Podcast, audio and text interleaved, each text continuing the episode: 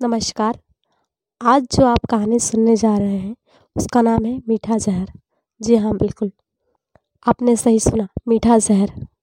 सानिया एक खुश मिजाज और चंचल सी लड़की थी। पढ़ी लिखी, होशियार थी। उसे किसी का रोक टोक बिल्कुल भी बर्दाश्त नहीं होता था। सानिया की शादी एक अभी नाम के लड़के से हुई। अभी देखने में काफ़ी ज़्यादा हैंडसम और पढ़ा लिखा था। सानिया अभी से बहुत ज़्यादा खुश थी। फैमिली में सारे लोग खुश थे, सिवाय उसकी सास के। सानिया की सासू माँ, रेवती जी, सानिया से बिल्कुल भी नहीं खुश थी। उन्हें हमेशा सानिया से शिकायतें रहती थी। दरअसल बात ये थी कि सानिया आज की मॉडर्न ज़माने की पढ़ी लिखी और समझदार लड़की थी। और रेवती जी चाहती थी कि सानिया हमेशा उन्हीं का कहना माने।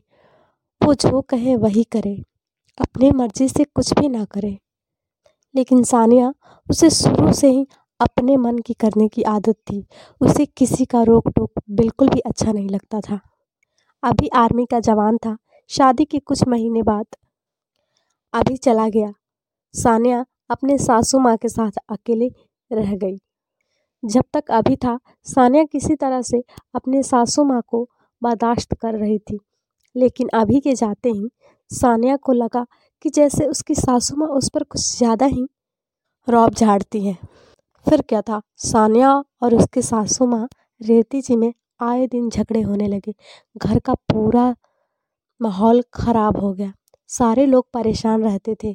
सास बहू के झगड़े से हमेशा घर का वातावरण अजीब सा रहता था। किसी को भी कुछ भी अच्छा नहीं लगता। बीतते वक्त के साथ रेवती जी के मन में सानिया के प्रति और भी ज़्यादा जलन होने लगी। दोनों सास बहू आए दिन झगड़े करते, आसपास पड़ोसियों को भी पता चल गया था कि दोनों सास बहू में जमती नहीं है। ससुर जी ने कई बार समझाया, लेकिन दोनों में से कोई भी समझने के लिए तैयार ही नहीं थी। दोनों हमेशा एक दूसरे को दोष लगाती सानिया अपने सासू माँ से परेशान हो चुकी थी। उसे समझ नहीं आ रहा था कि वो क्या करे। एक दिन तो हद ही हो गई। दोनों सास बहू में खूब लड़ाई हुई और ससुर जी ने सासू माँ का पक्ष लिया। सानिया ने जब अपनी परेशानी अभी को बताना चाहा तो अभी ने भी सानिया पर ही गुस्सा दिखाया। अभी ने कहा, सानिया, तुम बड़ी हो। इस घर की बड़ी बहू हो और माँ तुमसे बड़ी है। तुम्हें उनकी बात माननी चाहिए। अगर माँ ने कुछ कह भी दिया तो तुम्हें बर्दाश्त करने की क्षमता होनी चाहिए। सानिया ने जब ये सब सुना तो उसे बहुत गुस्सा आया। आज सासू माँ के वजह से पहली बार अभी ने उसे कुछ कहा था। वो बहुत ज़्यादा गुस्सा हुई। उसे समझ नहीं आ रहा था कि वो क्या करे। वह गुस्से से घर से निकल गई। उसके मन में आ रहा था कि वो अपनी जान दे दे। फिर अभी का ख्याल आते ही उसने अपनी जान देने का फैसला छोड़ दिया और उसने सोचा, कैसा रहे अगर मेरी सासू माँ ही इस दुनिया से चली जाए? इस वक्त सानिया काफ़ी ज़्यादा गुस्से में थी। सही गलत के फैसले से कोसों दूर वो सिर्फ़ और सिर्फ़ अपनी सासू माँ को सज़ा देना चाहती थी। वह मेडिकल स्टोर पर गई। उसने शॉपकीपर से कहा, भैया, कोई ऐसा जहर दीजिए जिससे सूंघते ही इंसान की मृत्यु हो जाए। शॉपकीपर काफ़ी ज़्यादा हैरान हुआ। आखिर ये जहर क्यों मांग रही है? क्या ये सुसाइड करना चाहती है? शॉपकीपर ने अपने मन में सोचा। जैसा कि हम सब जानते हैं, कोई भी होशियार आदमी किसी को जहर नहीं दे सकता। शॉपकीपर ने काफ़ी देर तक सोचा, फिर उसने कहा, मैडम, क्या आप बताएँगी आपको किसके लिए और किस वजह से जहर चाहिए? पहले तो सानिया को ये सवाल बड़ा अटपटा सा लगा। फिर उसने कहा, मुझे अपनी सासू माँ को मारना है। तंग आ गई हूँ मैं उनसे। मुझे समझ नहीं आता कि ये ज़्यादा ओल्ड हो जाते हैं। उनके दिमाग को क्या हो जाता है? हमेशा ये ना करो, वो करो। हमेशा अपनी उंगलियों के इशारे पर ना जाना चाहते हैं। शॉपकीपर सारी बातें समझ गया। उसने एक शीशी दी और बोला, मैडम, अगर आप अपनी सासू माँ को जहर देंगी और वो मर जाएँगी तो ज़ाहिर सी बात है कि सबका शक आपकी तरफ़ जाएगा और आप हमेशा हमेशा के लिए जेल चली जाएँगी। तो फिर बताइए, ऐसे जीवन का क्या करेंगी जो जेल में बीतेगा? सानिया ने थोड़ी देर सोचा और बोली, भैया, क्या आपके पास कोई ऐसा उपाय है कि मैं अपने सासू माँ को मार दूँ और पकड़ी भी ना जाऊँ? शॉपकीपर हंसने लगा और बोला, आप भी कमाल करती हैं। ऐसा भी कहीं होता है भला? फिर भी मैं आपको ऐसी दवाई देता हूँ, जिससे आपका काम भी हो जाएगा और कोई आप पर शक भी नहीं करेगा। सानिया बहुत ज़्यादा खुश हुई। इससे अच्छा भला क्या हो सकता है?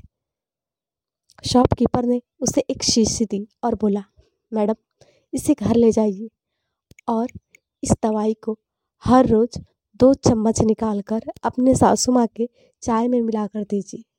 ऐसा पंद्रह दिन करने के बाद आपको रिज़ल्ट मिल जाएगा। और हाँ याद रहे, एक साथ मत दीजिएगा, वरना आपकी सासू माँ तो ऊपर चली जाएँगी।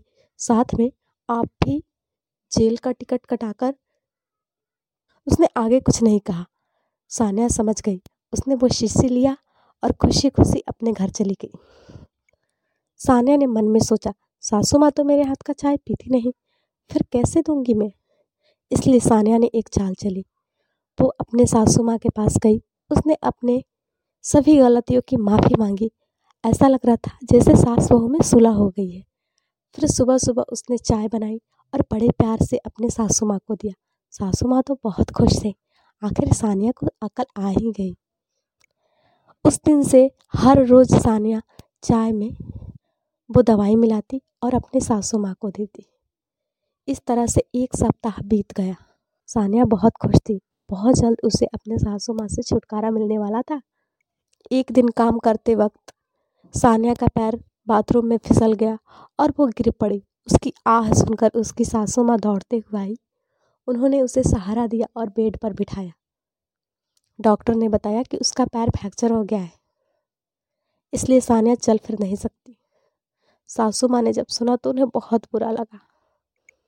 उन्होंने सानिया को सांत्वना दिया और बोली सानिया, तुम मेरे लिए मेरी बेटी जैसी हो, तुम्हें फ़िक्र करने की कोई ज़रूरत नहीं है।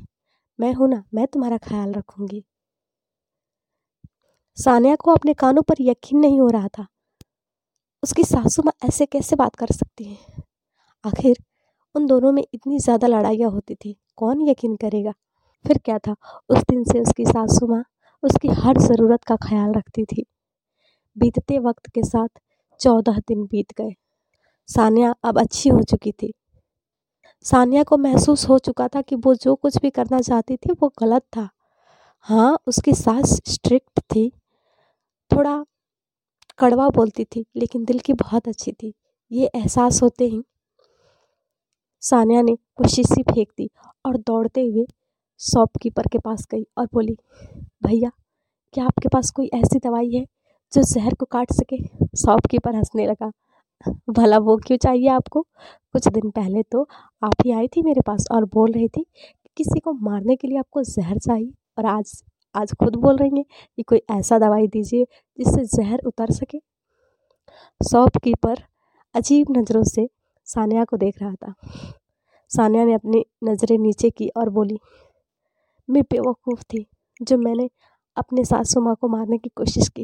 मुझे पता चल गया है कि वो बहुत अच्छी हैं। शॉपकीपर मुस्कुराया और बोला, मैडम, आपको ऐसा करने की कोई ज़रूरत नहीं है, क्योंकि मैंने जो आपको दवाई दी थी, वो एक्चुअली में जहर की शीशी नहीं थी, बल्कि उसमें पीसी हुई चीनी थी। सानिया ने जब सुना तो उसका मुँह खुला का खुला रह गया। शॉपकीपर आगे बोला मैडम, मैं आपको पर्सनली तो नहीं जानता, पर इतना ज़रूर जानता हूँ कि हर परिवार में लड़ाई झगड़े होते हैं। लेकिन इसका मतलब ये नहीं कि हम अपने परिवार के किसी सदस्य को चोट पहुँचाएँ।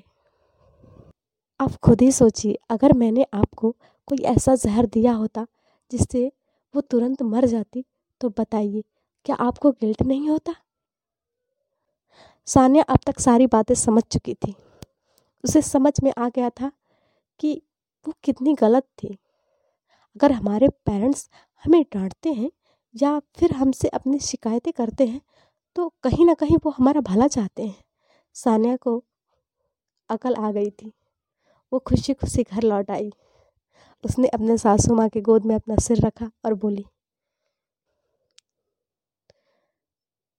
मुझे माफ़ कर दीजिएगा माँ। वो काफ़ी ज़्यादा भावुक थी। सासू माँ हैरान थी। आखिर सानिया किस बात की माफ़ी मांग रही है? फ्रेंड्स कहानी अच्छी लगी हो तो लाइक ज़रूर कीजिएगा और शेयर तो करिएगा ही। मिलते हैं अगले एपिसोड में। तब तक आप सब अपना ख्याल रखिए और खुश रहिए।